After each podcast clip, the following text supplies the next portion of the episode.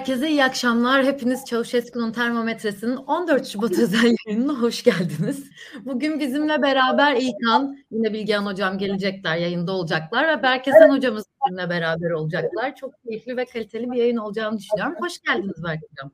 Hoş bulduk. İyi akşamlar, iyi yayınlar şimdiden. İyi akşamlar. Nasılsınız? Sağ olun, iyiyim. Ee, sizler nasılsınız? Herkesin bu arada sevgililer gününü de kutlamış olayım vesileyle. Aynen öyle. Gerçekten vatanı, ülkesini seven insanlar falan böyle küçük bir şakayla 14 Şubat'ı burada kutlayacağız hepimiz beraber. Dört kişi. Çok güzel bir 14 Şubat gecesi hepinizi bekliyor diyeyim. Ya, İlkan e, sen nasılsın? Özledim Pırıl, vallahi. Öyle güzel pas attın ki. Şimdi 14 Şubat'ın güzelliği şu hani amacından saptı denmiyor mesela. Yani diğer bayramlarda böyle bir şey vardır işte. Ya bu bayram amacından saptı. Büyüklerimizin elini öpmeye gitmedik. Ee, esas biz de amacından saptırıyoruz bu bayramı da.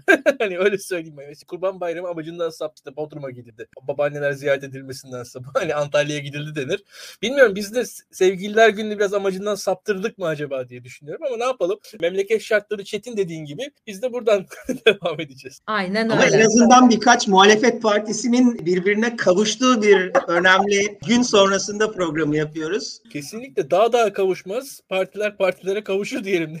Kesinlikle çok güzel pası atmışken ben sizi de hazır bulmuşken daha fazla uzatmadan size sormak istediğim soruyu sorayım o zaman. Yani çeşitli yayınlarda biz burada çok konuştuk. Berk hocam siz farklı yayınlarda konuştunuz ama bu muhalefet partilerinin aşkının bir yerde bittiğini, herkesin başka dertlere gittiğini, herkesin birazcık kendini düşünmeye odaklandığını ve bunun aslında Türkiye siyaseti için, Millet İttifakı için kötü olduğunu konuşmuştuk. Ama bir anda 12 Şubat gecesi 13 Şubat'ta tam da sevgililer günden bir gün önce 6 partinin yuvarlak bir masada buluştuğu bir toplantı aslında basına servis edildi. Bunun görüntüleriyle hepimiz çok heyecanlandık. Sonrasında da bir bildiri yayınlandı. Ve 28 Şubat'ta da gerçekten muhtemelen anayasa tasarısını ve parlamenter sisteme geçişi konuşacakları, geçişi anlattıkları bir bildiri yayınlayacaklarını da söyleyerek hepimizi heyecanlandırdılar. Bunu nasıl okumalıyız sizce?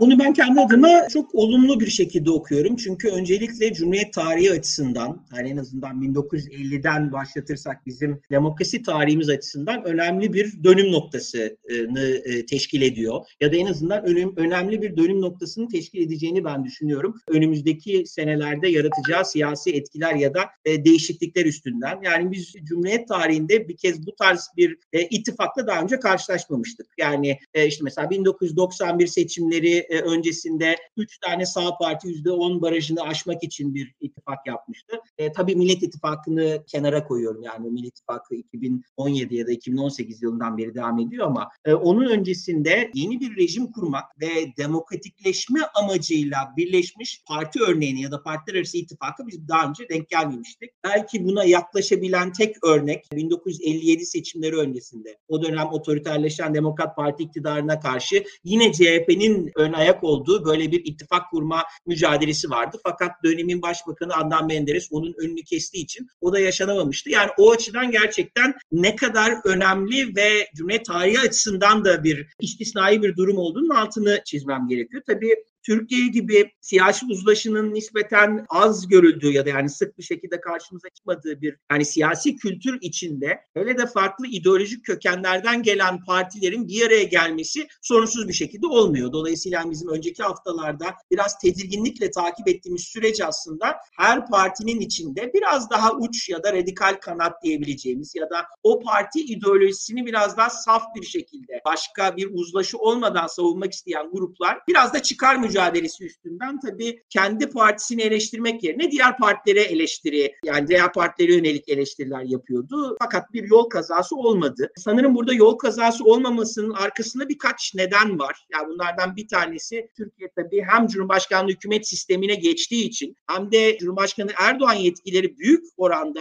eline toplayıp onu muhalefeti baskılandırmak için kullandığı için muhalefet partilerinin bu muhalefet partilerinin çok çıkarına geliyor aslında birlikte hareket etmek. Yani yani her partinin genel merkezi bu sayede parti içinde ağırlığını arttırıyor. Yani Muharrem İnce kanadına karşı e, biraz da Millet İttifakı sayesinde ayakta kaldı. E, İyi Parti içinde Meral Akşener bence ağırlığını bu sayede arttırdı. Hem parti içinde hem de tabii partisi bu sayede büyüdü. E artık yavaş yavaş bence benzer bir durum Demokrat Parti, Deva Partisi, Gelecek Partisi ya da Saadet Partisi için geçerli olacak. Dolayısıyla aslında liderlerin hem uzlaşıya açık olması hem de kendi çıkarları doğrultusunda bu ittifakın gitmesi nedeniyle artık yavaş yavaş o yol kazalarını aşmak noktasına geldiler. Yani o açıdan da ben bunu önemli buluyorum. O akşam yayınladıkları ben metni de çok önemsiyorum. Hani hemen birkaç noktanın altını çizeyim ondan sonra sözü de İlkan'a bırakacağım. Yani bir tanesi zaten uzun süredir bizim programlarda da tartıştığımız, kamuoyunun da yakından takip ettiği bu güçlendirilmiş parlamenter sisteme geçiş öneri taslığı belli ki artık ortada liderler tarafından onaylanmış durumda ve 28 Şubat'ta bu kamuoyuyla paylaşılacak ve böyle bir şey paylaşıldığı zaman yine Cumhuriyet tarihinde pek örneği olmayan, işte hemen aklıma 1959'da Cumhuriyet Halk Partisi'nin tek başına ilan ettiği ilk hedefler beyannamesi geliyor ama tabii o tek bir partinin ürünüydü. Burada bir partiler arası bir uzlaşı sonrası böyle bir şey çıktı. E, bunu öğrenmiş olduk. Partilerin artık yavaş yavaş önemli gördükleri konularda ortak çalışma grupları kuracağını da bu metinde gördük. Kamuoyu özellikle enerji krizi ve ekonomik krizi konularında e, muhalefet partilerinden biraz daha birlikte hareket etmelerini ve belli bir koordinasyon içinde çeşitli öneriler getirmelerini istiyordu, bekliyordu. O konuda da belli ki bir adım yapacak. Kendi adıma e, Avrupa Birliği ve Avrupa Konseyi normlarına Türkiye'nin uyması gerektiği açıklamasını gördüm ve olumlu anlamda çok şaşırdım. Bu aslında Cumhuriyet Halk Partisi'nin genellikle gündeme getirdiği bir konuydu. Ama belli ki diğer partiler tarafından da kabul edilmiş. Deva Partisi belki buna daha yakındı ama hem İyi Parti hem de Gelecek Partisi'nin bunu kabul etmesi bence çok önemli oldu. Ve tabii artık yavaş yavaş bunun üstünden büyük ihtimalle seçime giden yolda biraz daha somutlaşan bir yavaş yavaş bir takvim ortaya çıkacak, program ortaya çıkacak ve 13 Semkerte'de ortak bir aday ortaya çıkacak. Yani şu noktada ben olumlu tarafına odaklanmayı en azından ilk turda daha tercih ediyorum ve yani çok olumlu buluyorum. Evet gerçekten şey olarak da güzel. En son burada çok fazla şeyi konuştuk. Bir yürüyüşe katıldıklarında beraber bir umutlanmıştık. Ondan sonra tekrar hep beraber bir fotoğraf verdiklerini ya da açıklama yaptıklarını duymamıştık ama ondan beri ilk defa biz de bunu gördük. İlkan sen bunun hakkında ne düşünüyorsun? Biz çoğu yayınımızda muhalefet hakkında çok aslında negatif yorumlar yapmıştık. Senin de yorumların Doğru. olmuştu. Fikirlerin değişti mi? Şöyle bir şey var. Bir defa muhalefet hakkındaki genel negatif yorumlarım şu an için sabit ama şu an yapılan şey doğru mudur? Doğrudur. Basitçe söyleyelim belki çok güzel anlattı. Tarihsel olarak anormal bir şey yaşıyoruz aslında. Hani çok örneği olan bir şey değil. Çünkü zaten anormal bir şeyin içerisindeyiz. Yani şu an Türkiye tarihinde olan sıradan bir iktidarın karşısında değiliz. Yani karşımızda bir Adalet Partisi, Demokrat Parti falan yok yani. Hani veya Anavatan Partisi, Doğru Yol Partisi ile falan DSP ile muhatap değiliz şu an. Şu an çok daha enteresan, çok daha büyük bir güçle karşı karşıyayız ve karşısında ancak bir siyasal partiden ziyade kurucu irade ve adeta kurucu meclis gibi çalışan bir yapı e, olması da gerekiyordu. Onu da söylemek lazım. Öyle ya da böyle kim olursa olsun böyle bir ittifak kurulmasa dahi diyelim ki işte Pırıl tek başına aday oldu ve seçimi kazandı Tayyip Erdoğan'a karşı. O da kurucu bir meclis gibi çalışması, kurucu irade olarak çalışması gerekiyordu. Yani sistemi kuran hani bir siyasal partinin bir, bir kısmın bir kesimin temsilcisinden ziyade parti adı üzerinde bir bölümün toplumun bir kesiminin temsilcisi bir yapıdır. Onun ötesinde tüm toplumu temsil etme iddiasıyla en azından ona yakınlaşarak olabildiğince yakınlaşarak hareket edecek iradeye, iktidara ihtiyacımız var bundan sonra. Öyle ya da böyle. Bu çok biraz siyasetsizlik tartışmaları içerisinden geliyorum ama şu anki Türkiye şartlarında biraz böyle bir iktidara ihtiyacımız var. Öyle ya da böyle. Kurumlara ihtiyacımız var. İçi boşalmış, anlamını yitirmiş çok fazla kurumumuz var. O sırada Berk çok güzel bir şeyden bahsetti. Avrupa Konseyi yani genelde unutulan bir yapıdır. Türkiye'nin üyesi olduğu bir yapıdır ve Avrupa ya zaten Türkiye'deki yargının muhatap olduğu Avrupa İnsan Hakları Mahkemesi esas Avrupa Birliği değil Avrupa Konseyi'nin aslında. Orada referans ona ve Türk yargısının işlememesine, buradaki ünlü davalara ve süre giden yargıdaki bozuklukları direkt referans bence anlamlıydı. Muhtemelen Berk benden de daha iyi bir şekilde hani o metni çözümlemiştir. O metin ciddi bir metin. Yani o metin öyle labalice yazılmış, çala kalem yazılmış bir metin değil. O metne ben bakınca o paragrafın arkasında bir daha derin bir rapor görebiliyorum. Bir her paragrafın bir rapor karşılığı varmış gibi geldi bana. Yani o, o metin öyle rastgele yazılmış bir metin değil. Ben beğendim. Beklediğimden iyi çıktı. Yani o metni açıkça söylemek gerekirse benim muhalefet performansından beklediğim o kadar iyi bir metin değildi. Ben daha kötü bir metin bekliyordum. İyi bir metin çıkmış. Ya yani orada birileri çalışmış. Biraz hani mürekkep yalamış bir insanın elinden geçmiş bir ciddiyet var orada. Onu görmek mutlu etti beni. O metin yani son anda karar verilmemiş o metne. O metnin üzerinde düşünülerek gelinmiş. Yani o, o ilk iki saat içerisinde yazılmamış o metin. Onu görebiliyorum ben. O, o çok önemliydi bence. Ben bunu beklemiyordum. Onu söyleyebilirim. Çok daha sallapati hareketler Türkiye'de olabilir. Memleketimiz böyle yoldadır. E, biraz göç yolda düzdür ülkesiyiz biz. Onu söyleyebilirim. Bunun dışında tabii muhalefetin birçok sorunu önünde sorun olarak kalmaya devam edecek ama belki anlattığı çok doğru bir düzgün bir çerçeve var. Şimdi öyle ya da böyle Tayyip Erdoğan karşısında seçimi iki kişi kazanamayacak, bir kişi kazanacak. Yani o bir kişinin yani öyle ya da böyle Cumhuriyet Halk Partisi onayı olmayan bir kişinin aday olmasında rasyonelitesi olmadığını her parti görüyor. Her diğer muhalefet partisi görüyor. Şu an muhalefet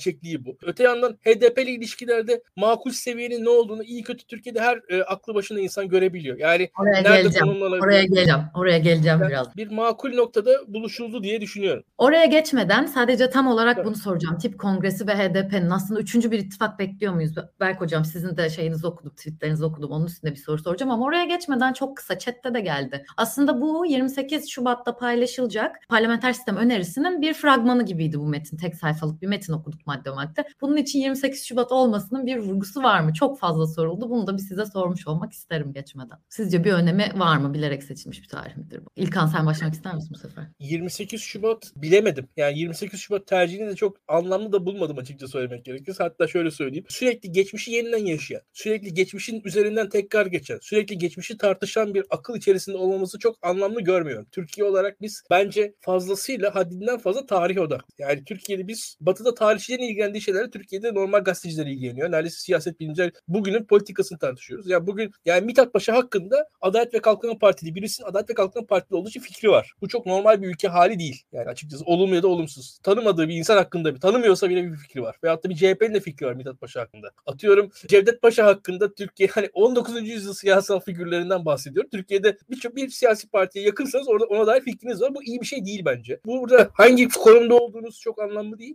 Çok önemli de değil bence. Şu ana dair biz çözümler bulmalıyız. Yani mesela Türkiye'deki Ermeni insanların, Ermeni vatandaşların sorunları var. Bu sorunları nasıl çözeriz diye hareket etmektense 300 yıllık tartışmalara giriyoruz. Kürtler konusunda öyle, modernleşme konusunda öyle. Bütün bu tartışmaları ben şöyle söyleyeyim, faydalı görmüyorum. Entelektüel bir çabanın dışında görüyorum. Entelektüel tartışmanın seviyesini düşüren, burada gazetecilere de bir şey söylemek istemiyorum ama hani entelektüel seviyenin altına indiren tartışmalar oluyor bu. O da pek işe yaramadığını da düşünüyorum. Yani biraz çok vulgerleşiyor o tartışma. 28 Şubat'ın da ya şöyle söyleyeyim, Türkiye'de 28 Şubat'ta yaşananlar bu ittifakla çözülmez. Evet. Hiçbir çözüme de varmaz. Ee, 28 Şubat'a dair de bir çözüm bulunmaz bütün bunlardan. Ha ne, Evet. yani hiç hiçbir 28 Şubat mağdurunun da bir sıkıntısı bu ittifakla o gün açıklandığı veya açıklanmaması diye çözülmez. Bunlar biraz da nasıl söyleyeyim e, biraz üçüncü sınıf hissettiriyor beni böyle sembolizmler falan açıkçası. Ben daha somut konuların konuşulması gerektiğini düşünüyorum. Yani o benim yatkın olduğum, o benim sevdiğim bir sembolizm değil bunlar. Aynen aynen. Sizin Berk Hocam sizin de Yani çok hani tavrınız ne olursa olsun bu arada onu da söyleyeyim. Yani 28 Şubat'ı yani tam desteklersiniz, %100 karşı çıkarsınız.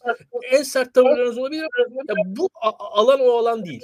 Öyle söyleyeyim. Hı hı, aynen. Ya ben açıkçası bu konuda kararsızım. Birkaç nedenden dolayı kararsızım. Bunlardan bir tanesi 28 yani 28 Şubat tabii Cumhuriyet tarihi açısından önemli bir o olayı e, tabii temsil ediyor. E, dolayısıyla e, böyle bir ta- tarihi eğer belirledilerse 28 Şubat'ı düşünmemiş olmaları bana pek mantıklı gelmiyor. Dolayısıyla mutlaka e, bu tarihi e, kendi içinde sembolik bir değeri olduğu için seçtiler. Ama mesela en azından ben basın üstünden bunun bilgisini alamadım. Eğer biliyorsanız e, lütfen e, müdahale edin ama mesela 28 Şubat'ın seçilmesi konusunda hangi partiden özel olarak istek geldi? Onu mesela ben yani onun bilgisini e, alamadım. Yani Cumhuriyet Halk Partisi'nden mi geldi yoksa Gelecek veya Deva Partisi'nden veya Saadet Partisi'nden mi geldi? İyi Parti'nin bu konuyu gündeme getireceğini tahmin etmiyorum. Ama en azından Kılıçdaroğlu genel merkezi bir şekilde he- hep AKP'yi e, sandık yoluyla yenmek için bir şekilde muhafazakar seçmenlere yönelik açılım yapıyor.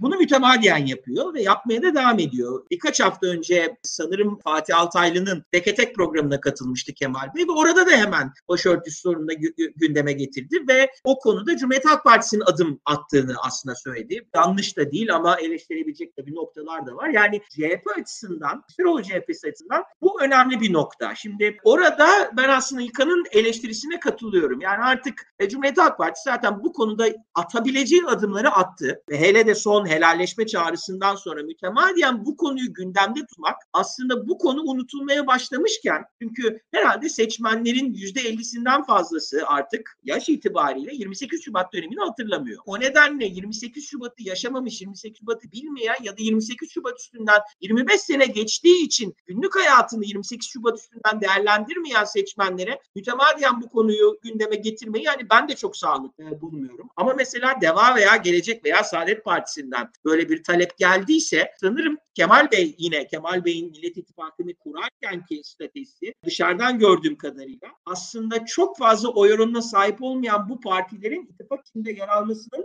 sembolik bir önemi olduğu için onlara bu tarz tavizler vererek gönüllerini adeta hoş tutmayı ve masada onları tutmayı tercih ediyor. Dolayısıyla büyük ihtimalle Kemal Bey hemen bunu kabul etmiştir. Burada belki biraz daha somut araştırmalara bakılabilir. Yani işte fokus gruplar üstünden veya anket çalışmaları üstünden. Bu konu hala önemli mi? Ben önemli olduğunu düşünmüyorum. Hani dolayısıyla İlkan'a daha yakın bir cevap vereceğim ama öte yandan mesela 28 Şubat yerine 27 Şubat'ta açıklansaydı daha mı iyi olurdu? 28 Şubat olmasının müthiş de bir negatif etkisi olmayacaktır. Belki bir e, sünger çekme ve bakın 28 Şubat'la başlayan ve sonunda Adalet ve Kalkınma Partisi'ni iktidara getirip zaman içinde onun daha otoriterleşmesine yol açan bir tarih anlatısı vardı. Ki ben bu anlatıya tamamen de katılmıyorum. Yani %100 katılmıyorum. Artık o anlatı kırıldı ve onun yerine bir helalleşme çağrısı üstünden toplumdaki hiçbir kesimin dışlanmadığı yeni bir e, siyasi, demokratik bir sistem oturtacağız. Mesajı vermeye çalışıyorlar. Yani şey de ilginçti. Şey söylemeniz de ilginç yani. Bu altı parti içinden CHP hariç herhangi başka bir partinin bunu istiyor olmasının da sebebi aslında düşünülmesi gereken bir şey. Neden özellikle 28 Şubat'ta böyle bir açıklamayı yapmak ister o ittifaktaki partilerden biri? Belki bunun da cevabını alabiliriz. Şu an ben hala neden böyle bir şey istesin cevabını kendi bilgi setimle oturtamıyorum. Ama belki de dediğiniz gibi gerçekten o partilerden biri için önemli olan bir şeydi. İkinci olarak da helalleşme söylemi. Burada da konuştuk ama helalleşme söylemi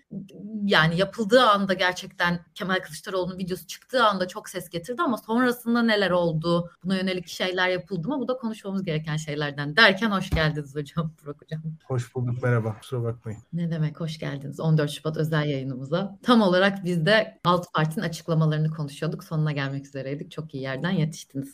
Derken böyle de bir bağlamış olayım konuyu. Sizin diyecek bir şeyiniz var mı Berk hocam? Size tam bir şey demiştim hangi parti isteyebilir falan gibi. Bunu ekleyecek bir şeyiniz yoksa son Burak hocadan da bu konuyla alakalı ufak yorumlarını isteyeceğim. Yo, hocam tabii lütfen istersen sen devam Berk et. Devam etsin isterseniz. Yo yo benim zaten hani bitmişti. Biz bir iki tur yaptık. Onun için sen de artık bence başla. Size lafı verirken şöyle şey yapayım o zaman. Yani sizin geçen haftaki Medyaskop yayınınızı da izledim. Orada aslında daha önceki bizim Aa, yayınlarımızda Beni da duyabiliyor musunuz yoksa? duyuyoruz. O sırada İlkan sen mikrofonunu açmıştın. Tam bir şey diyecektin. Sen söyle. Yalnız bu arada Bil- Bilgehan yayınlardan böyle düşmeye devam ederse Gölbaşı'nda ev fiyatları düşecek artık. Yani Gölbaşı açısından o kadar kötü bir reklam yapıyor ki Bilgehan. Zaten hani çok yüksek değildi hatırladığım kadarıyla Ankara'da o, o bölge ve e, arsa fiyatları iyice düşecek. Yani ben Gölbaşı Belediyesi olsam bağlardım interneti.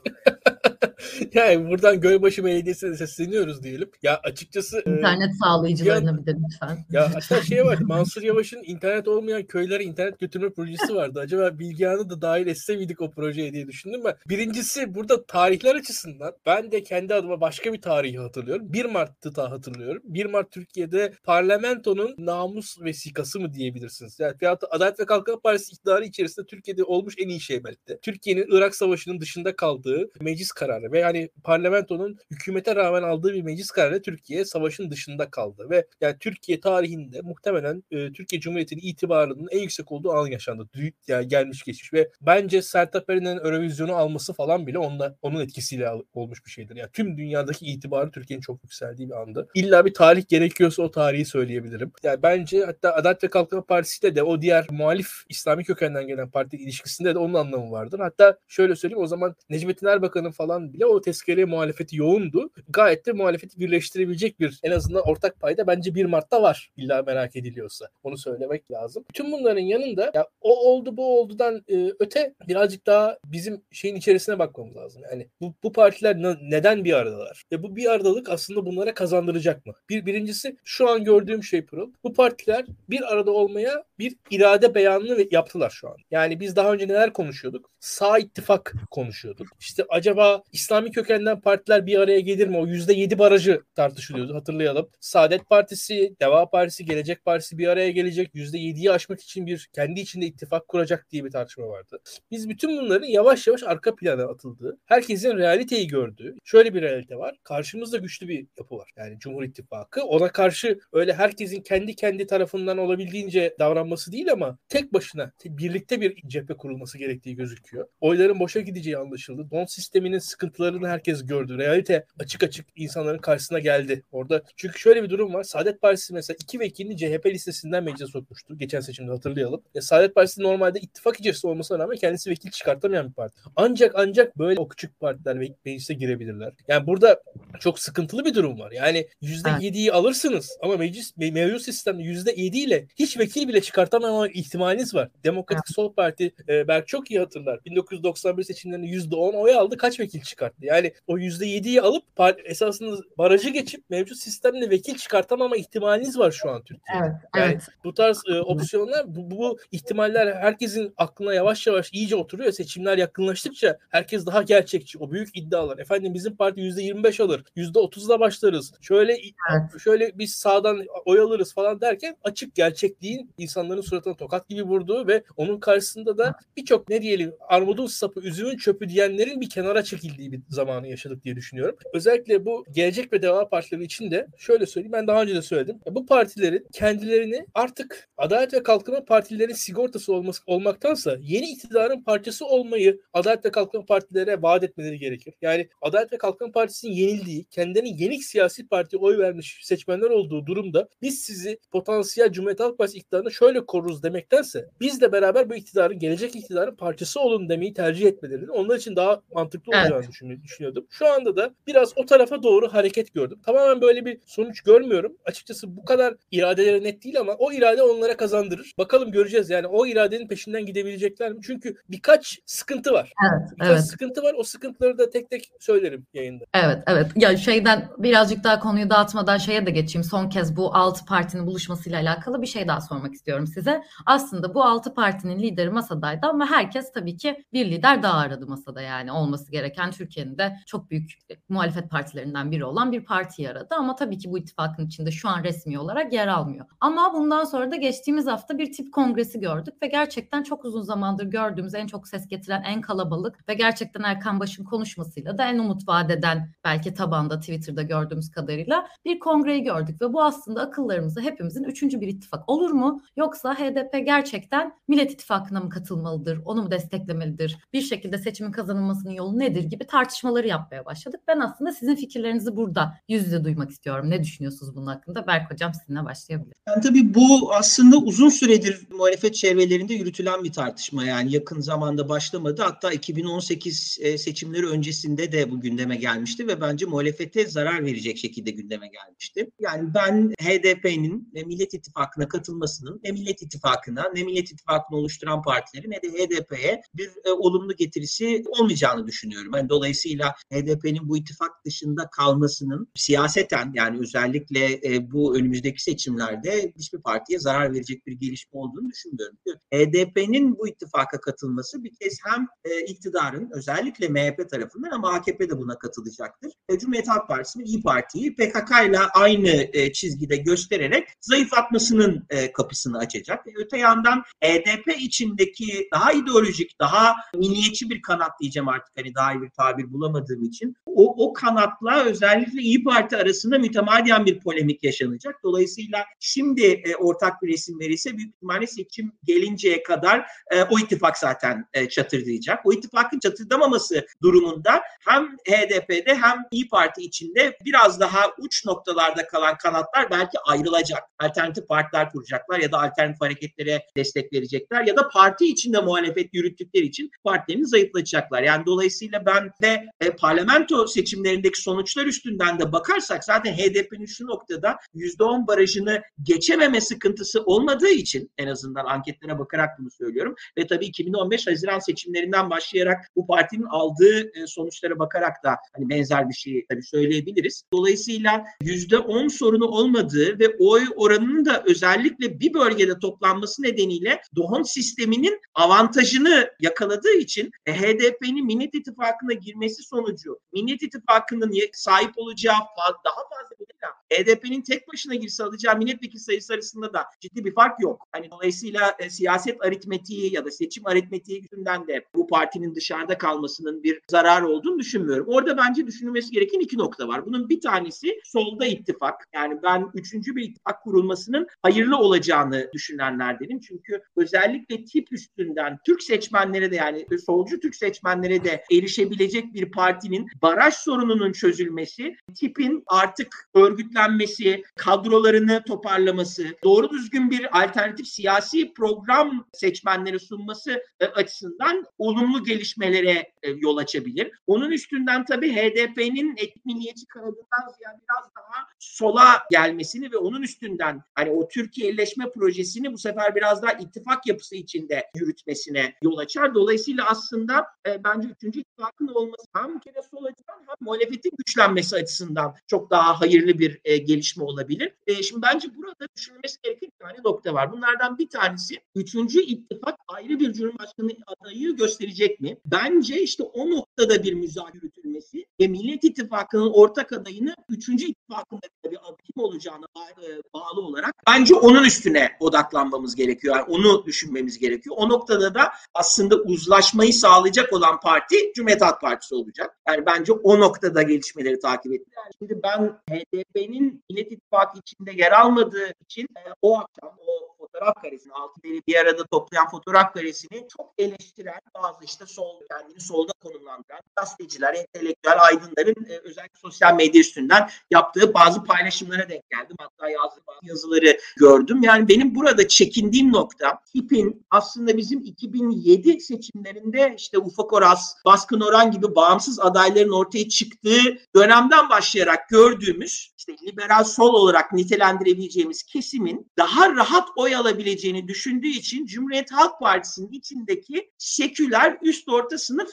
şekilli seçmenlere erişip onunla getirme stratejisini. Çünkü aslında eğer siz bu fotoğraf üstünden mütemadiyen Cumhuriyet Halk Partisi'ne vuruyorsanız o sizin yaptığınız kampanya evet size Cumhuriyet Halk Partisi'nin sol kanadından bir puan oy getirebilir. E zaten Kemal Kılıçdaroğlu'nun stratejisini de uzun süredir bu kesim eleştiriyor. Ama size ta- taşeronlaştırılmış, güvencesiz çalışan ya da muhafazakar e, kültürel kodlar nedeniyle AKP'ye oy veren işçilerin, emekçi kesimlerin, köylülerin oyunu getirmez. Tip eğer gerçekten sosyalist bir çizgiye girecekse işin sonunda dönüp dolaşıp bizim oyumuza talip olmaktan ziyade herkesin oyuna talip olabilir ama asıl bu grubu hedeflemesi gerekiyor. Yani hele de son e, bir aydır giderek artan grev e, dalgasıyla özellikle belli sektörlerde grev dalgasıyla karşılaştığımızı düşünürsek tipin artık baraj sorunu ittifakı, üçüncü ittifaka girip baraj sorununu aşmaya başladığı durumda biraz bu grupları hedeflemesi gerekiyor. Ama tabii bu grupların oyunu almak tuzu kuru, üst orta sınıf, şehirli, seküler, CHP'lerin oyunu almaktan çok daha zor. Dolayısıyla tip dönüp dolaşıp ne yazık ki o grubun oyunu hedefleyecek diye bir benim tedirginliğim var. Yani tabii ki yani o, o kesimin oyunu alır almaz hani yani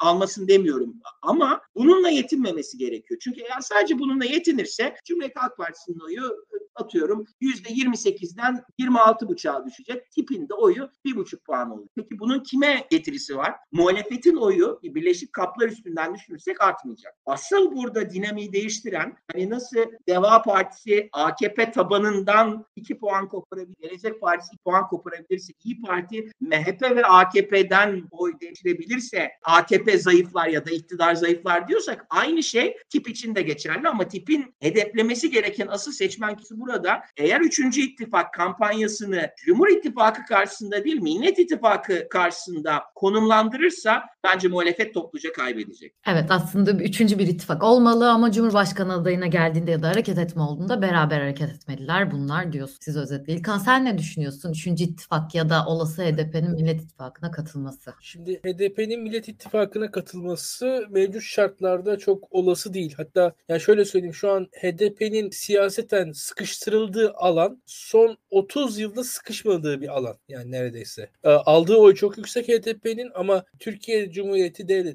son 30 yılda bu kadar antidemokratik olmamıştı. Basitçe söyleyelim 2000 yılında Başbakan Yardımcısı Devlet Bahçeli Diyarbakır'ın aynı hareketten gelmiş belediye başkanıyla arka arkaya bir Diyarbakır'da açılışta konuşabiliyordu. Veyahut da yani Türkiye ta Türkiye böyle bir ülkeydi. Yani Türkiye böyle önüne gelen siyasetçinin hapse girdiği bir ülke değildi. Hatta daha önce tabii ki depliler cezaevine atıldılar. O, o Türkiye'de istisnaydı. O Türkiye'de bir kaos anıydı. Biz onu atıyorum kimi e, siyaset siyasi analizler 93 darbesi olarak ele aldılar neredeyse. HDP'lilerin o zamanki deplilerin meclisten kovulmasını nerede söyleyebilirim.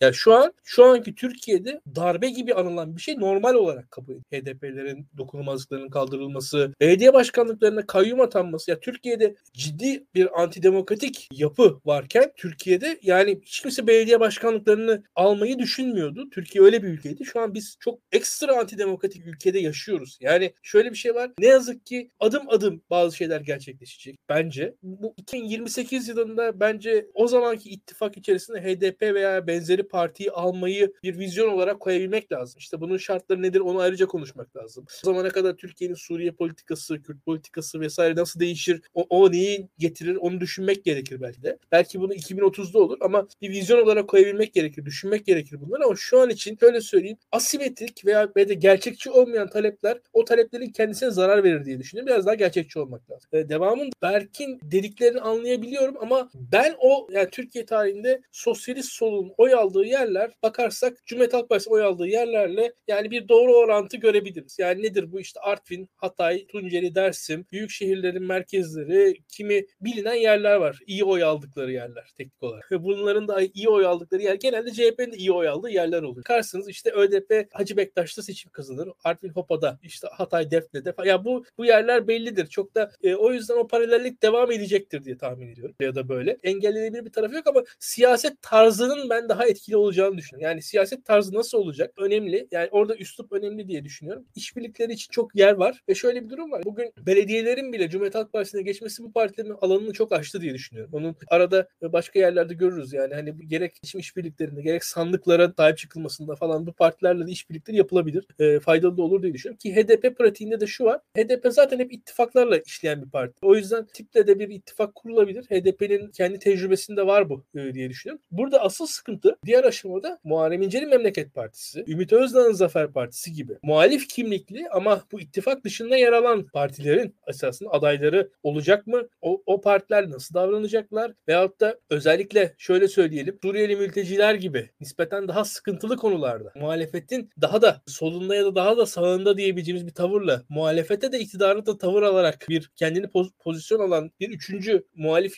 yapı ortaya çıkabilir mi diye düşünüyorum. Ki burada da muhtemelen Millet İttifakı'nın şu anki genişletilmiş Millet İttifakı'nın aday profili ve yönetim iddiası belirleyici olacaktır böyle bir tehlike karşısında. Yani şöyle söyleyeyim mesela Abdullah Gül'ü aday yaparsanız Muharrem İnce de aday olur ve dağılır ittifakınız. Çok basitçe söylemek gerek. Şu anda öyle bir durum var. Öyle bir dengeyle karşılaşmış durumdayız. Veyahut da işte atıyorum Dışişleri Bakanı Ahmet Davutoğlu olur derseniz sıkıntılar yaşayabilirsiniz gibi geliyor bana. Öyle öyle ya da böyle. Çünkü orada neticede bir Ümit Özdağ adaylığı o zaman daha başka bir anlam kazanır. Siz Dışişleri Bakanımız Ahmet Davutoğlu derseniz kendi seçmeniz gözün. Öyle şeyler var. Yani or- öyle dengeleri de görmek lazım. Şimdi Evet. bu birazcık oyun teorisi mi dersiniz? Ne dersiniz bilmiyorum. Ben çok bu jargona hakim değilim ama herkes karşısındakine bakarak konumlanıyor. Şimdi bu böyle baka baka konumlanarak yani belli partiler ittifakın içerisinde olmaya kabul ettiler. O kabuller ne noktaya kadar devam eder etmez onu beraber göreceğiz. Yani bazı partilerin acaba ben şunu da söyleyeyim. Hani buradaki mesela Gelecek Partisi'nin vakti bence yani 2023 değil 2028 açık konuşayım. Öyle fikirlerim var benim yani. Daha da bu bir tavırdan kaynaklanmıyor. Objektif gördüğüm bu. Bu partinin vakti o aslında. Şu an henüz daha erken o parti Gelecek Partisi için. Yani Adalet ve Kalkınma Partisi yenilmeden henüz daha vakitleri gelmedi birçok parti bence. O yenilginin görülmesi lazım seçmen bazında diye düşünüyorum. Evet yine çok game teori de diyebiliriz oyun teorisi ya da çok bilinmeyen denklem daha şeyle gerçekten Kaç çok dağıttım özür dilerim ama yani çok hakikaten de şey olay böyle. Aynen öyle. Bu arada Kedi'yi de yazmışlar. Ne zaman ittifakları konuşsak Millet İttifakı'na gelir. Çok seviyor bu konuda konuşmayı derken. Burak Hocam tekrar hoş geldiniz. Tam olarak biz de bu altı partinin sizin de bu yayınlarda da aslında biraz birazcık umutsuz konuşmuştuk. Hani ne oluyor herkes kendi derdine mi gitti? Siz de en son yayınlarınızda birazcık eleştirmiştiniz aslında muhalefeti ama tam onun üstüne 13 Şubat'ta 6 lider bir araya geldi görüntü verdiler. Bir de bir açıklama yaptılar. Bunun hakkında ne düşünüyorsunuz? Çok kısa sizin de görüşlerinizi dinlemek isteriz. Ya ben geçen hafta çeşitli yerlerde bunu ifade ettim. Muhalefetin yeni katılan partilerle ciddi problemleri olabileceğini söyledim. Zaten bir süredir Daktilo'da bunu konuşuyorduk. Ama geçen hafta Medyaskop'ta iki yayında da bundan bahsettim. Önceki hafta da bu ılımlılık meselesinin nasıl kendi içinde marjinal bir kutup yarattığını, Türk siyasetinin dengesini bozduğunu anlatmıştım. Dolayısıyla Gelecek ve Deva partilerinin enteresan bir tavrı var ve muhalefetin dengesini bozan, muhalefetin söylemini bozan, 2019 yerel seçim ittifakından muhalefeti daha güçsüz kılan bir tutumları olduğu kanaatindeyim. Bunu da geçtiğimiz hafta ifade ettim. Bunu tabii Gelecek ve Deva partililer çok tepkiyle karşıladılar. Onları da anlıyorum. Öncelikle şunu söylemek isterim. Dediğim şeyler bu partilerin hilafına olan şeyler değil. Tam tersine onlar şu andaki söylemle giderlerse kendi hilaflarına bazı sonuçlar üretecekler maalesef. Benim söylemek istediğim aslında çok açık. Muhalefetin aslında seçimi kazanmak için cepheyi kurduğu bir nokta vardı 2019 seçimlerinde. Bu da özellikle hükümetin yönetim konularındaki zaaflarına odaklanarak bir alternatif sunabilmek ve bir birliktelik sunabilmek. Şimdi bu şöyle bir şey. Tüm kimlik siyasetine es geçiyorsunuz. Yani kimlik siyasetini ve kimlik siyaseti konuşmanın cazibesini es geçiyorsunuz. Bununla birlikte insanların pratik gündemlerine odaklanarak onlara kısa vadeli etkili çözümler sunmaya çalışıyorsunuz. Bunu yaparken de muhalefet partileri olarak kendi ideolojik gündeminizi arka plana alıyorsunuz ve önemli olan sizin bir arada durmanız, istikrarlı çalışmanız ve seçimi kazanmayı arzulamanız. Seçimi kazandıktan sonra yönetebileceğiniz sinyalini verdiğiniz zaman, yönetebileceğiniz iradesini gösterdiğiniz zaman zaten kararsız seçmeni kendinize seçe çekebileceğinizi düşünüyorum. Dolayısıyla muhalefetteki sağ partilerin, buna İyi Parti de dahil, son 4-5 ayda yaptıkları muhafazakar seçmeni ayartmak için İslami hassasiyetleri ayakta tutma ve muhafazakar seçmenle özdeşleştirdikleri sevgi ve nefret objelerini bir şekilde kaşıma alışkanlıklarının muhalefetin dengesini bozduğu kanaatindeyim. Bununla birlikte Cumhuriyet Halk Partisi'nin de benzer bir hata yaptığını, özellikle helalleşme gibi mevzular üzerinden e, muhalefete yeni katılan muhafazakar partilere aşırı derecede alan açtığını, bu alan açma konusunun da yani bu alan açma inisiyatifinin de kendi tabanını bir noktada huzursuz ettiğini düşünüyorum. Huzursuz mutlaka huzursuz edeceğini düşünüyorum. Cumhuriyet Halk Partisi Genel Merkezi çok şanslı ki Faruk Acar İyi Parti'nin kampanya müdürü oldu ve Ömer'in yolu gibi bir kampanyanın altına imza attı. Çok şanslılar. İki zarı atsanız böyle denk gelmez size öyle söyleyeyim. Yani Meral Hanım eğer geçen seneki seküler cumhuriyetçi merkez sağ çizgisini ve yüksek dozda tuttuğu muhalefet tarzını, Erdoğan eleştirisini eğer sürdürseydi muhtemelen yeni kurulan muhafazakar partilere açılan bu alan, gösterilen bu teveccüh, helalleşme söylemi CHP tabanından sert bir tepkiyle karşılaşır. İyi Parti'ye büyük bir oy kayması gerçekleşirdi. Ama dediğim gibi yani yatıp kalkıp dua etmeli ki İyi Parti'de Faruk Acar Ömer'in yolu kampanyasını devreye soktu ve İyi Parti muhalefet dozunu indirdi. Meral Akşener de Cumhurbaşkanlığı adaylığından çekilince CHP seçmeni CHP'de kaldı ehvenişer diyerek. Bu da Kılıçdaroğlu'na bir alan açtı. Fakat bu durum toplam olarak, total olarak muhalefete bir şey kazandırmıyor. Yani anketlerde de bunu görüyoruz. Güçlü bir sağ partiden yoksun bir şekilde ilerliyor muhalefet. İyi Parti'nin %19'a kadar çıkan oyları %12'ye kadar inmiş durumda. Bu iniş aynı zamanda Deva ve Gelecek Partilerini de parlatmıyor ilginç bir şekilde. Yani kararsız kümesinin olduğu gibi orada durmasını beraberinde getiriyor. O yüzden muhalefet partilerine ciddi anlamda dengesi bozulmuş ve 2019 seçimlerinden önce sağladıkları birlikteliği, dayanışmayı ve yönetme sinyalini kaybetmiş görüyorum. Bundan bir an evvel dönmeleri gerekiyor. Bu geçtiğimiz hafta cumartesi günü yapılan altılı toplantıyla olacak bir iş değil. Yani altılı toplantı çok normatif bir gündem. Anayasa değişikliği gündemi. Dolayısıyla orada verilen mesajın siyasi sonuçlarının o kadar yüksek olacağı kanaatinde değilim. O yüzden sürekli olarak burası önemli. Talihsiz bir kaza sonucu muhaliflerin bulunduğu adaya kendi iradesi dışında düşmüş gibi davranan bazı muhafazakar isimlerin tabanları yargılamasına, insanları yaftalamasına artık gerek yok, tahammül de edilmeyecek ve çok da tepki çekiyor. Yani muhalefeti zayıflatan bir hadise. Vals yapan insanlara ve buna sevinen insanlara beton kemalist, azgın azınlık falan demenin ya da Milliyetçi Hareket Partisi dururken hayatınızı doğrudan etkileyen asıl milliyetçilik anlayışı dururken İyi Parti'de böyle mumla milliyetçi söylemde bulunan bir adam arayıp İstanbul ilçe delegesi falan böyle. Hani onu alıp işte iyi Partililer faşist demenin ya da çözüm süreci harika gidiyordu. Demirtaş bu süreci bozdu falan demenin hakikaten artık limitlerine ulaştık yani. Bunu söylemek lazım. Oturup doğru düzgün bir program hazırlanacaksa, bir aday belirlenecekse, yönetme sürecinde bir aradalık vurgulanacaksa bir plan yapılmalı. Bunun ötesinde bir şey söylemiyorum ben. O yüzden bu hafta verilen fotoğraf tabii yani güzel bir aradalık güzel fakat bunun siyasi bir gündeme dönüşmesi için bazı gereklilikler var. Bunları uygulamak gerekiyor. Şimdilik bu kadar söyleyeyim. Sizin o zaman çok da şey olarak değişmedi bu altı liderin beraber verdiği fotoğraftan sonra açıklamadan sonra ya da şey gibi de düşünüyorum onu da bir konuştuk da 28 Şubat'ta bir aslında parlamenter sistem önerisini de görmeyi bekliyoruz hep beraber. Ondan sonra da ama konuşmalarınızdan anladım çok düşünceleriniz değişmeyecek gibi geçen haftakine kıyasla yine. Hayır Pırıl ben iyi kötü okuyan yazan bir insanım. Doktoram var. Üniversitede ders veriyorum ve benim asli önceliğim bebek bezi fiyatlarının düşmesi, mama fiyatlarının düşmesi, akaryakıt fiyatlarının düşmesi. Bakın bir şey söylüyorum bu çok önemli. İnsanların önceliğini doğru tespit etmemiz gerekiyor. Elbette ki şu anda bulunduğumuz durumda parlamenter sistemden başkanlık sistemine geçişin çok payı var. Bunu kabul ediyoruz. Ancak başkanlık sistemine geçiş meselesi Tayyip Erdoğan ve etrafındaki beceriksiz kadro tarafından da olabildiğince hayatlarımıza kötü kötü yansıyan şekilde yönetildi. Yani burada bir agency,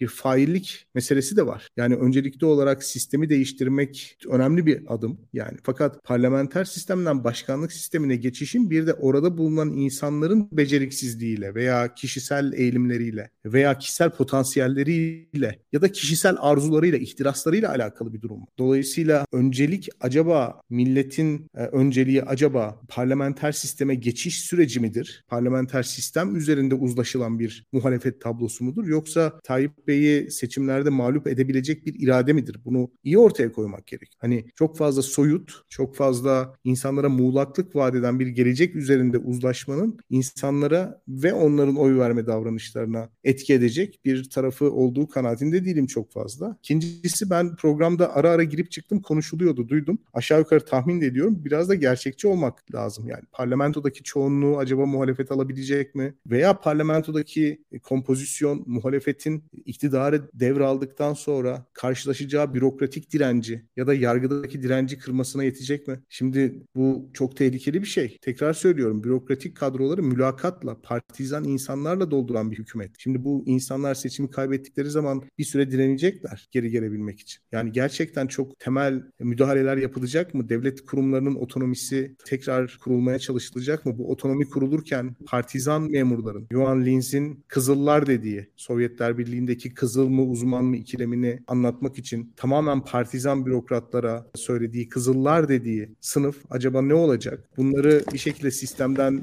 süpürmek için meclise mi ihtiyacınız var yoksa güçlü bir başkanlık iradesine mi? Bunları konuşmak lazım. Halka yapmayacağınız şeyleri söylememeniz lazım. Hani 6 ay içerisinde anayasa değiştirilecek ve parlamenter sisteme geçeceğiz. Bu söylenebilir ama bunu gerçekten yapacak mıyız? Yani muhalifler gerçekten bunu yapacak mı? Kendi elleriyle iktidarı Adalet ve Kalkınma Partisi ve MHP ile paylaşacak mı? Benim asıl sorularım bunlar. Bu da güzel bir tartışma alanıydı 28 Şubat için. Berk Hocam size vereceğim şimdi sözü.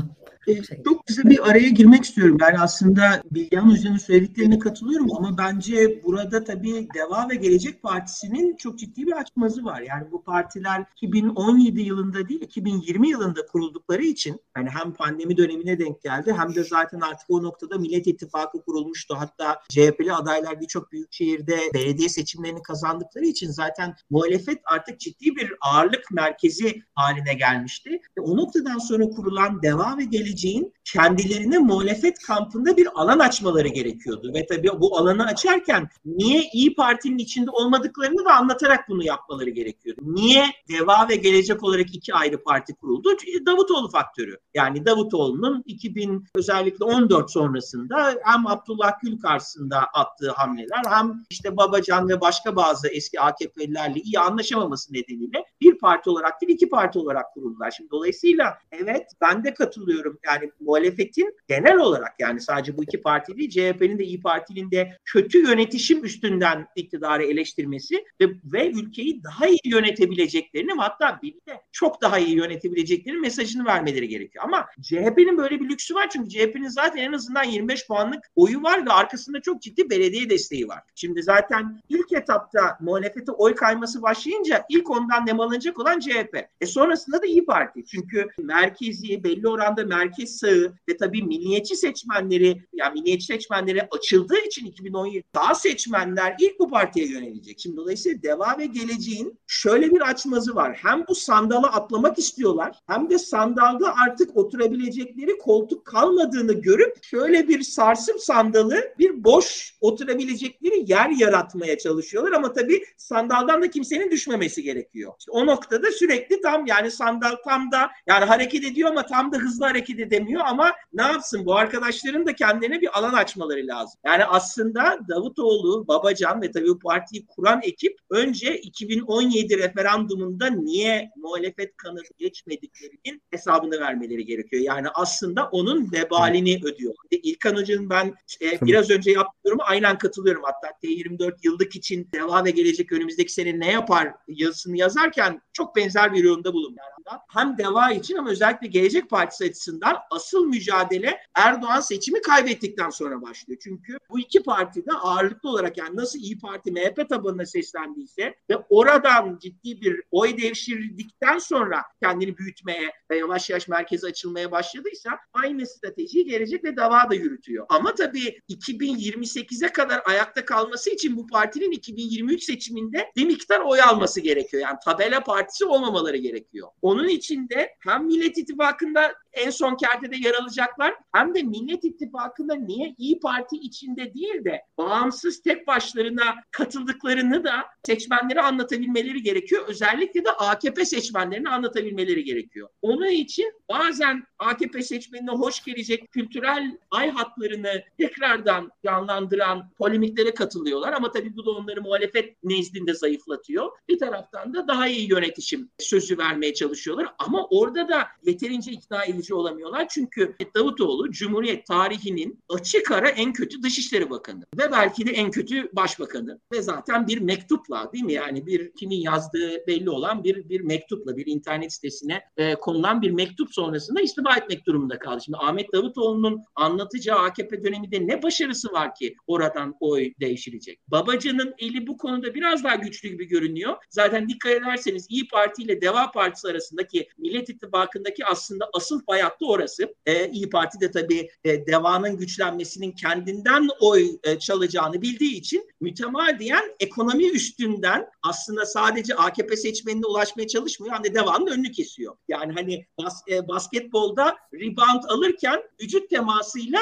e, karşıda bırakıyor. Yani o e, potadan seken topu Box alma konusunda öncelik İyi Parti'nin elinde çünkü 2018'de kuruldu. E, Deva arkada, arkada kaldığı için mütemadiyen dirsek temasıyla öne geçmeye çalışıyor ama tabii İyi Parti 10 küsür puanlık oyu olan e, ciddi bir e, artık yavaş yavaş örgütlenmesinde belli bir e, mesafe kat etmiş bir parti olarak ki Meral Akşener'de çok sevilen bir e, genel başkan en azından sağ e, seçmenler nezdinde e, bunu yapamıyor. Yani bence e, Meral Hoca'nın söylediği doğru ama orada bence çok ciddi bir e, çok ciddi bir açmaz var. Yani aslında e, bence burada her ittifak açısından yani nasıl e, işte Cumhur İttifakı'nda AKP ve MHP arasındaki gerilimlerden bahsedebileceksek Millet İttifakı içinde de e, İyi Parti ve bu sağ partiler arasında gerilimden e, bahsedebiliriz. E, e, üçüncü ittifakta tabii e, yani biraz önce yine İlkan'ın söylediğine bir e, referans yapayım. Ben katılıyorum. E,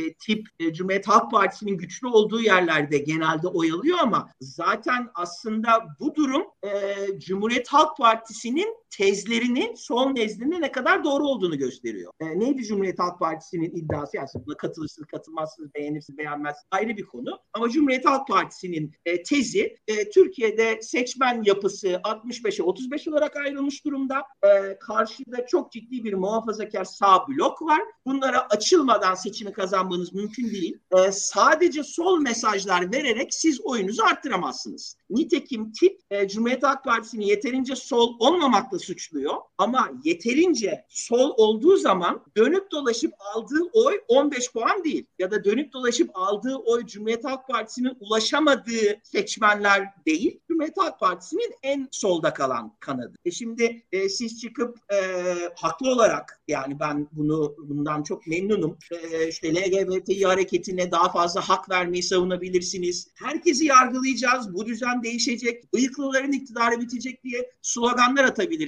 Ama onun eğer dönüp dolaşıp size getireceği şey bir puansa e, siz sadece başarısız bir CHP olursunuz. E, nitekim tip başarısız bir CHP olmaktan kurtulamamış e, durumda. Yani şu ana kadar takip ettiği strateji de biraz e, bunu gösteriyor. Yani dolayısıyla orada öyle bir açmaz var. Bilgehan Hoca'nın Deva Partisi ve Gelecek Partisi açısından söylediği şey aslında Memleket Partisi için de e, söyleyebiliriz. Yani orada bir dördüncü ittifak olacak mı bilmiyorum ama yani burada ittifakların içinde hayhatları var partiler arasında. Çünkü partiler de kendi aralarında rekabet ediyorlar. Hatta parti içlerinde e, genel e, e, e, merkezde gücü eline toplama ve Cumhurbaşkanı adayı olmak açısından da fay hatları var. Yani biz artık o fay hatlarının belli noktalarda kırıldığını gördük. Ümit Özdağ veya Muharrem İnce partilerinden ayrıldılar. Ama mesela biraz önce Bilgehan'ın söylediği o eleştiriye katılıyorum ama tabii onun da ben yani ben en azından kendim şöyle açıklıyorum onu. E, Cumhuriyet Halk Partisi'nin muhafazakar temalar üstünden kampanya yapıp deva ve geleceği alan açması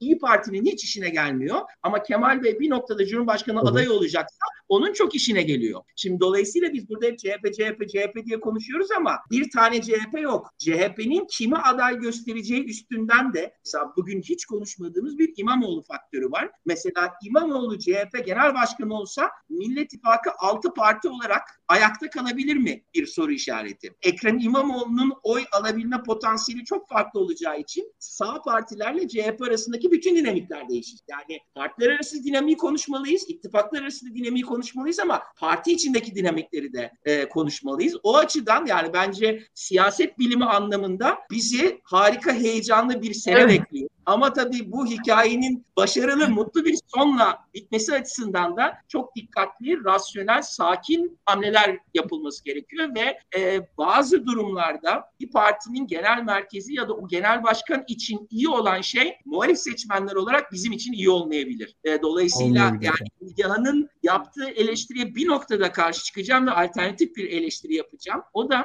yani güçlendirilmiş parlamenter sistem önerisine bu kadar muhalefetin takılması seçmenlerin gündemini evet biraz es geçiyor ama öte yandan güçlendirilmiş parlamenter sistem tartışmazlarsa bu partiler bir arada kalamayacak. Yani dolayısıyla aslında altı parti bir arada kalabilmek için bu ittifakı daha formal bir yapıda götürmek amacıyla güçlendirilmiş parlamenter sistemi konuşuyor. Benim kaygım partilerin yani tek tek partilerin kendi tabanlarına olan e, hesap verebilirlik meselesi son dönemde çok düşmüş durumda. Bir İyi Parti seçmeni veya bir Cum Cumhuriyet Halk Partisi seçmeni Millet İttifakı'nın belirleyeceği Cumhurbaşkanı adayı üstünde ne kadar hak sahibi? O süreci ne kadar etkileyebilecek? Aslında altı lider bir araya geldi ve bu bildiriyi yayınladı. Çok güzel bir bildiri ve çok olumlu bir senaryo ama benim için felaket senaryosu bu altı liderin her konuda uzlaşıp geri kalan seçmenlerin hepsini dışlayarak yol haritaları, siyasi programlar, öneriler ve Cumhurbaşkanı adayı belirlemeleri. Yani yarın bir gün bizim önümüze Abdullah Gül veya başka biri aday olarak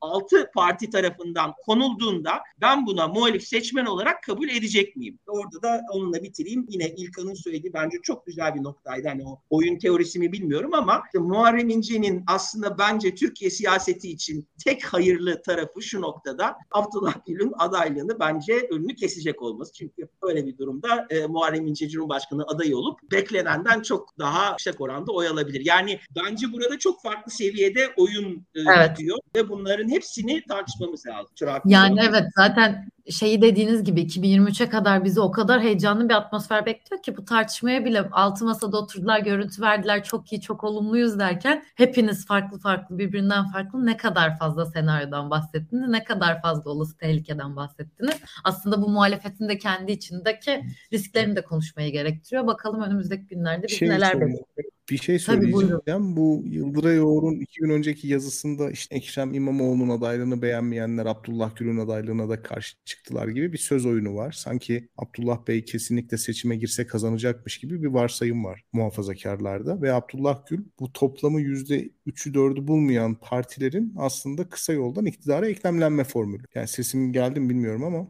Evet evet duyduk biz sizi. Ek, iktidara eklemlenme yani kısa yoldan formülü. iktidara eklemlenme formülü. Abdullah Bey'in inisiyatifi solution dışında olan bir hadise olduğunu düşünüyorum. Yani siyaset yapmaya niyeti olsaydı Abdullah Gül'e herhalde günden bu kadar yoğunken çıkıp bir şeyler söylerken görürdük. E, dolayısıyla Gül kendisinden bağımsız bir şekilde bir simgeye dönüştü. Bir anlamda ahlaki söylemlerle seçim sonrasının nasıl bir demokrasiyle inşa edileceğine dair bir ahlaki söylemle ortaya çıkanlar tabii haliyle pratik siyaset yapan ve pratik siyaset yaparak, pratik siyasi strateji izleyerek, elini kirleterek bir anlamda ilerleyen siyasetçilerden pek hoşlanmıyorlar. Yani kar yağdığı gün İstanbul'da Ekrem İmamoğlu'nu en çok eleştirenler benim görebildiğim kadarıyla hakikaten bu arkadaşlar oldu. Şimdi bizim Millet İttifakı'nın en önemli tarafı aday sayısının çokluğudur. Tek adam rejimi Cumhur İttifakı'nı felç etmiştir. Tayyip Bey'e yarın herhangi bir şey olsa, siyasetten çekilse, sağlığı el vermese Cumhur İttifakı'nın ikinci bir adayı yok ama Millet İttifakı böyle değil. Yani Millet İttifakı birbirinin ayağını oynayarak, birbirini itibarsızlaştırarak yürüyen bir ittifak değil. Aday sayısı çok olduğu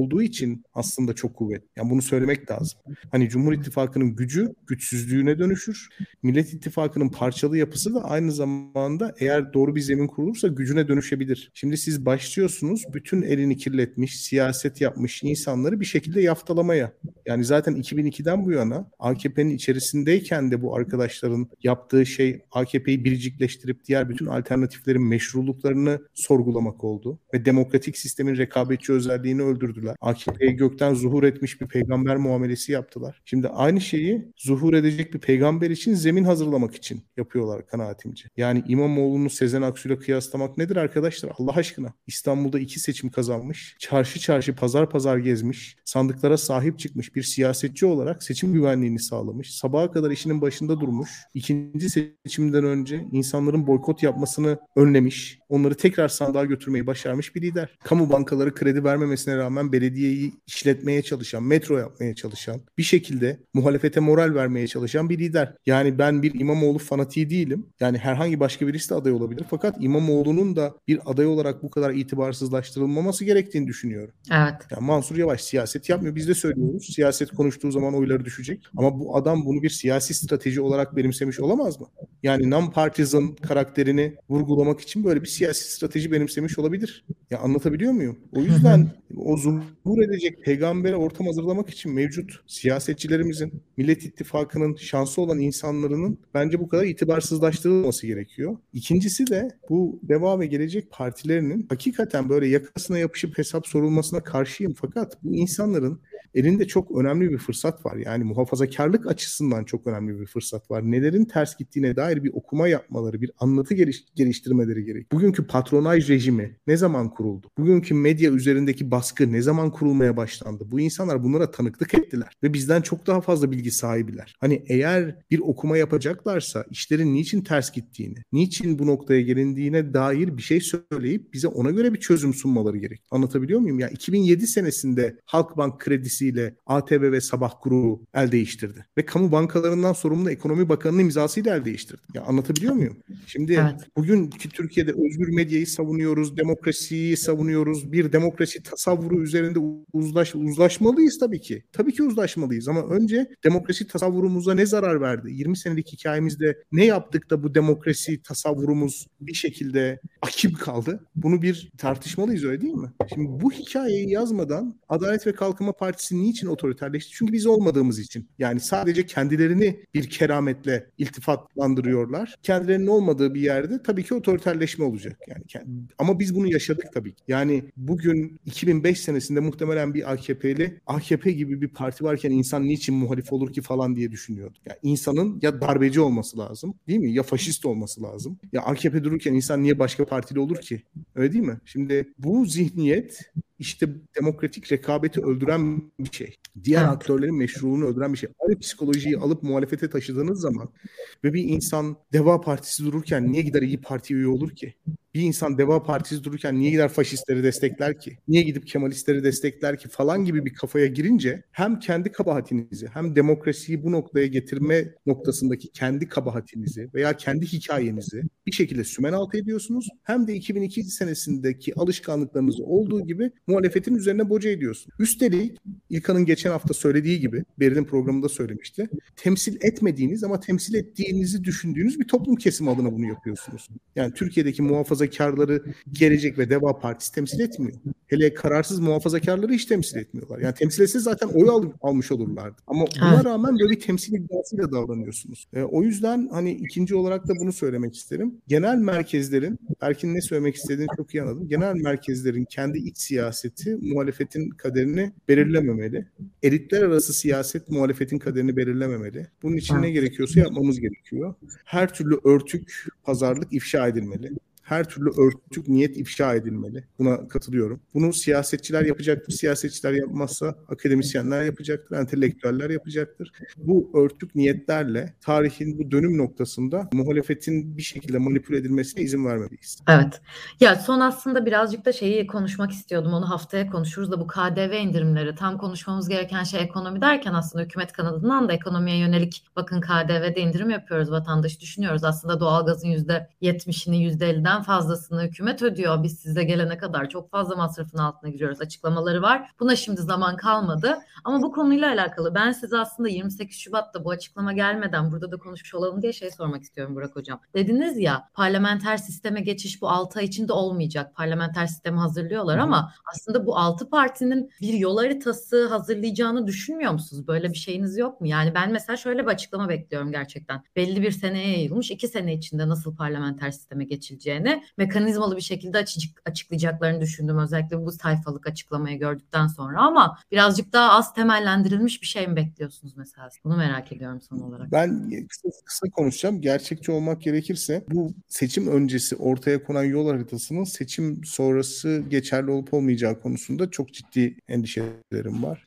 Ee, ve başkan adayının ve kilit bürokratların isimlerinin programdan daha önemli olduğu kanaatindeyim. Güzel bir yorumdu. Berk Hocam siz bir şey eklemek ister misiniz? Buna? Ya buna katılıyorum. Belki şöyle bir ekleme yapabilirim. Yani biraz önce aslında yaptığım yorumun da devamı olacak. Bana sanki Millet İttifakı'na girmesini düşünülen küçük partilerin bu ittifakı biraz daha formal hale getirmeye çalıştıklarını düşünüyorum. Yani çünkü sonuçta İyi Parti e, bir şekilde bu ittifakı içinde olsun ya da olmasın varlığını devam ettirir ve zaten o ağırlığı nedeniyle Millet İttifakı içinde olmaması düşünülemeyecek bir parti haline geldi. CHP tabii zaten ittifakı kuran ana parti ama mesela DEVA ya, ya da Gelecek olmalarının katkısı var ama olmasalar Millet İttifakı'nı sarsmayacağı için hani onlar bu ittifakı biraz daha sonucu belli olan, formal hale gelmiş olan, en azından dışarıya karşı eşit bütün partilerin oy oranlarından bağımsız eşit görüntü verdiği bir ittifak haline geçirmeye çalışıyorlar. Hem DEVA açısından hem Gelecek Partisi açısından hep bu konularda kriz çıkıyor ve hep bu konularda talep geliyor ve dikkat ederseniz genelde o talepler Kemal Bey'le önce görüşülüyor ve ondan gelen onay sonrası İyi Parti ikna ediliyor. Yani bence e, burada da sanki daha detaylı yol haritasını küçük partiler istiyor. Büyük partiler yani bilmiyorum e, katılır mısınız? Sanki İyi Parti o kadar istemiyor gibi duruyor. Bu da o partilerin durdukları yer açısından çok mantıklı. Yani o, o yönüyle Bilgehan'a e, katılıyorum. Yani bence çok detaylandırılmamış ama bir yol haritası işlevi görecek bir programın açıklanması bence yerinde olur. Yani o üçüncü ay şunu yapacağız, beşinci ay şunu yapacağız detayında değil ama ilk yüz gün şu şu şu şu şu önemli konularda değişiklik yapacağız. Ana hatlarıyla böyle bir güçlendirilmiş parlamenter sistem önerisi yapıyoruz. Ama o altı ayda mı olur, bir senede mi olur, üç senede mi olur?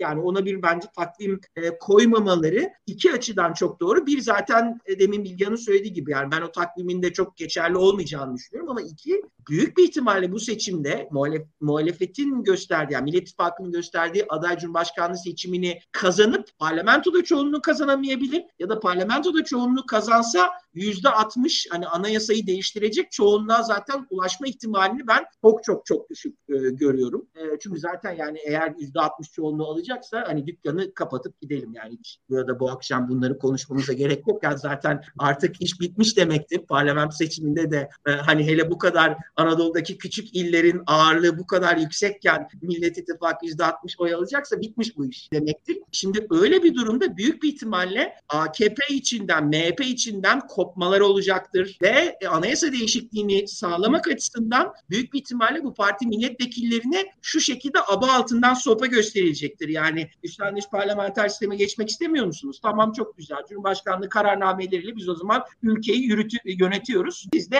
muhalif, muhalif milletvekili olarak takılın e, seçim bölgenizde. Çünkü parlamentonun bir önemi kalmayacak. Tehdidi üstünden zaten ben o yüzde 60 dinaminin değişeceğini düşünüyorum. Hani dolayısıyla bir miktar yol haritası muhalefet partilerini bir araya tutmak açısından geçerli ve önemli ama onun çok detaylandırılmaması ve kadroların da artık nasıl belirleneceğini çünkü asıl kavga sanki orada olacak. Yani hem bakanlık mücadelesi, bürokrasinin nasıl paylaştırılacağı. Ben o konularda biraz da çekiniyorum. Son tek bir cümle yani Bilgehan, Bilgehan Hoca'nın demin e, yaptığı bir yoruma istinaden yani bu Deva ve Gelecek Partisi'nin artık AKP içinde bazı tanık oldukları yolsuzlukları, hukuksuzlukları, otoriter uygulamaları eleştirmesi konusunda katılmakla birlikte yine bir önceki turda söylediğim şeyi söyleyeceğim. Yani Deva ve Gelecek açısından bunlar hep açmaz içeriyor. Çünkü Davutoğlu veya Babacan'ın böyle bir eleştiri yapması kendilerini suçlaması gibi. Hani Amerikan filmlerinde olur ya kendinizi hapse götürecek noktada açıklama yapmama hakkınız vardır. Sessiz kalma hakkınızı kullanırsınız. Bu isimler sessiz kalma haklarını kullanıyorlar. Yani Babacan'ın çıkıp ya evet Halk Bankası kredisi üstünden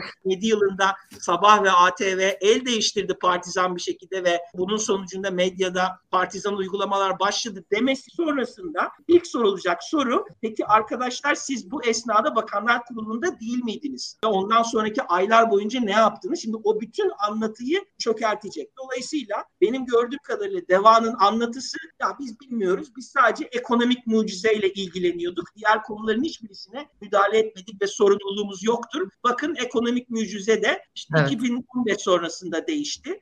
Dolayısıyla yani İyi Parti'nin orada yaptığı eleştiri o anlatıyı geliyor. Gelecek Partisi de Davutoğlu aslında 2013'ten beri yolsuzluklara ses çıkarıyordu. O nedenle tahsiye edildi. Yoksa onun dışında hem iç politikası hem dış politikası harikaydı. Şimdi bunun ötesinde bir şey söyledikleri zaman kendilerini zaten suçlamış. Ha, bu açmazı hani hem bir önceki turda hem bu turda söylediğim bu açmazları karizmatik, laf ebesi, konuyu çok güzel değiştirecek bir siyasetçi aşabilirdi. Mesela Süleyman Demirel vari bir eğer genel başkanları olsaydı bu eleştirileri çok güzel aşarlardı. Ne Davutoğlu ne Babacan'ın böyle bir becerisi yok. Dolayısıyla anlayabiliyorum niye bu duruma düştüklerini. Bu durumdan 2017'de muhalif saflara geçerek bir miktar kurtulabilirlerdi. Onu yapmadıkları için şimdi çok zor e, işleri. E, İyi Parti var. İyi Parti hep araya girecek. Evet, kesinlikle işleri zor. İlkan sana uzun zamandır söz vermiyoruz. En son senin yorumlarına kapatalım. Bir sistemli bir yol haritası bekliyor musun? İçeride küçük partiler hakkında neler düşünüyorsun? Hadi Şimdi hızla birkaç şey söyleyeceğim. Yol haritası evet bekliyorum ama bu yol haritasının daha ziyade bir doğrultu haritası olacağını düşünüyorum. Ben bir söze inanan birisiyim. Yani Tanrı'yı güldürmek istiyorsan ona planlarını anlat demişler. Yani kim o öyle kim kal, kala yani ama bir doğrultu doğru olması gerekir. İlkelerin konması gerekir. Ee, yani geleceğe karşı tabii ki planlı olunması gerekir. Yayının başında söyledim. Mesela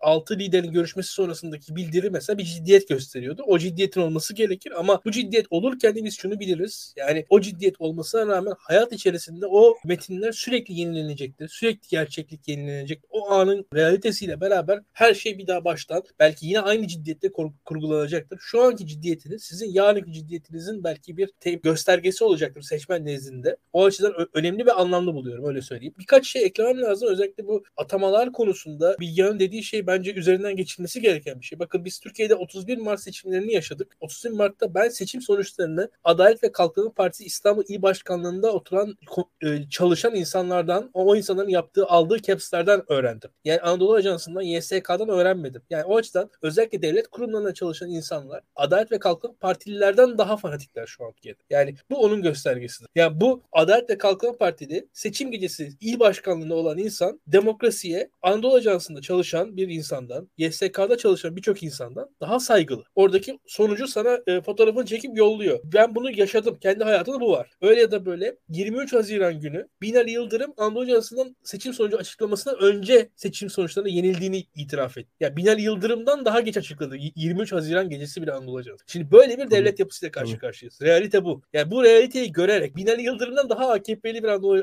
Ajansımız var bizim şu anda. Zaman. Öyle bir devletle karşılaşacak muhalefet iktidar geldiği anda. Çok yumuşak davranarak ne yazık ki bu iş olmaz. Yumuşak davranılacak alanlar tabii ki vardır. Yumuşak davranılması gerekir. Ben kesinlikle her alanda yumuşaklığı savunurum ama bu konular ne yazık ki biraz sert olunması gereken konular diye düşünüyorum. Ee, devamında bana bir yorum soru gelmişti. Bu bence önemli. Ben Türkiye'de Kürt seçmenin siyasal siyasal bilincinin Türkiye ortalamasının çok üzerinde olduğunu düşünüyorum. Ortalama bir Kürt seçmenin Türkiye'deki siyaseti ortalama Türk seçmenden çok daha yakından takip ediliyor. Burada muhalefetin yapması gereken bir şey yok anlamına gelmiyor bu dediklerim. Muhalefet tabii ki bir şeyler yap ama şu var yapabileceklerini söylemeli, söyleyeceklerini de yapmalı. Yani bu karşılıklı bir şey bu. Birincisi yapabilecekleri nelerdir? Sandığın e, geçerli olmasını tekrar sağlaması gerekir. İnsan hakları, işkence vesaire alanlarında Türkiye'deki Kürtlerin yaşadığı sıkıntıların kesinlikle çözülmesi gerekir. Siyasetin üzerindeki baskının alınması gerekir. Bunlar yapılabilir, kolayca ulaşılabilir şeyler. Bunları muhalefet yapar. Bu alanlarda daha sonrasında mesela Kürtçe seçmeni dersi, Kürtçe öğretmenliği, öğretmen olmak için alınan, atılan insanlar var. Bunlar alınabilir. Birçok KHK'lılardan o HDP'li olup devletten atılanlar. Ya birçok şey yapılabilir ama bu yapılabilecek şeylerin sınırları var. E, en azından 2023-28 arasında yapılamayacak şeyleri o an için vaat etmemek gerekir. Seçmenler de bu açıdan bence entelijansiyadan da daha sağduyulu davranacaktır diye düşünüyorum. Onu da ekleyip. Basitçe ben dediğim gibi doğrultu konusunda iyimserim. Sadece doğrultu ancak gösterilebilir. Daha ötesi çok gerçekçi değil. Yayının sonuna doğru birkaç şey ekleyeceğim.